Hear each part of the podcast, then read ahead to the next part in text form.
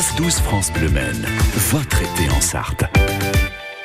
Deux minutes pour comprendre, c'est avec l'association Maine Sciences de Sablé-sur-Sarthe. Deux minutes pour donner quelques explications scientifiques qui nous permettent de mieux comprendre certains phénomènes. Et cette question posée aujourd'hui à Stéphane, existe-t-il des personnes nyctalopes?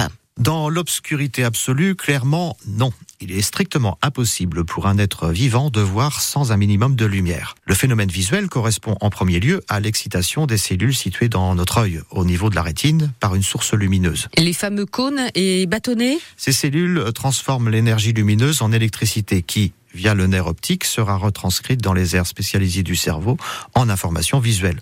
Autrement dit, s'il n'y a pas d'énergie lumineuse en amont, pas de vision possible.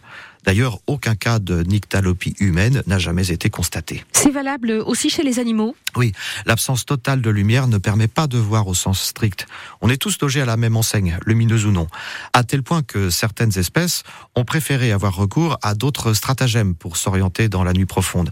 Pensez à l'acuité auditive des rapaces nocturnes plus subtil encore, le système du sonar de la chauve-souris qui analyse le retour des ultrasons qu'elle a elle-même envoyés pour localiser sa proie. On peut dire qu'elle maîtrise ces techniques les yeux fermés. Mais on dit que les chats sont capables de voir la nuit. La nuit, oui, car il y a toujours un filet de lumière, aussi ténu soit-il, qui permet d'exciter les cellules photoréceptrices. La lune, le ciel étoilé, les lueurs des villes. Aussi, les yeux de Mistigris seront plus efficaces pour traquer la souris à minuit, au fond d'une cour du Mans, que ceux de Sylvestre, au plus profond de la forêt de Bercé, par temps de pluie. Ces félins seraient capables de voir trois à huit fois mieux la nuit que nous, car la nature les a dotés au fond des yeux d'une paroi supplémentaire qui réfléchit la lumière. Ils sont donc capables de voir là où un être humain ne le pourrait pas, et par conséquent considérés comme nyctalopes.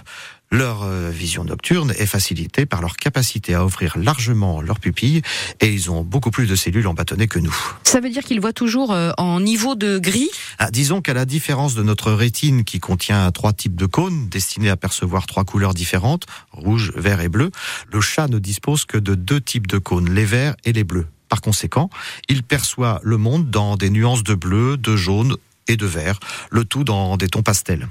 La nuit, seules les cellules en bâtonnet sont efficientes car l'intensité lumineuse faible leur suffit pour fonctionner. Or, comme vous le savez, ce type de cellule ne transmet pas la couleur.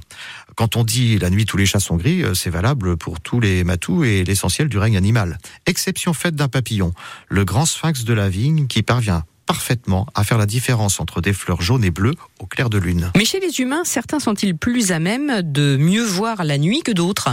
Avec de faibles variations d'un individu à l'autre, euh, c'est possible. Il existe, euh, pour finir, une pathologie, l'achromatopsie, qui ne doit pas être confondue avec la nyctalopie. Et il s'agit d'une dégénérescence des cellules en cône et donc euh, de la vision diurne en couleur.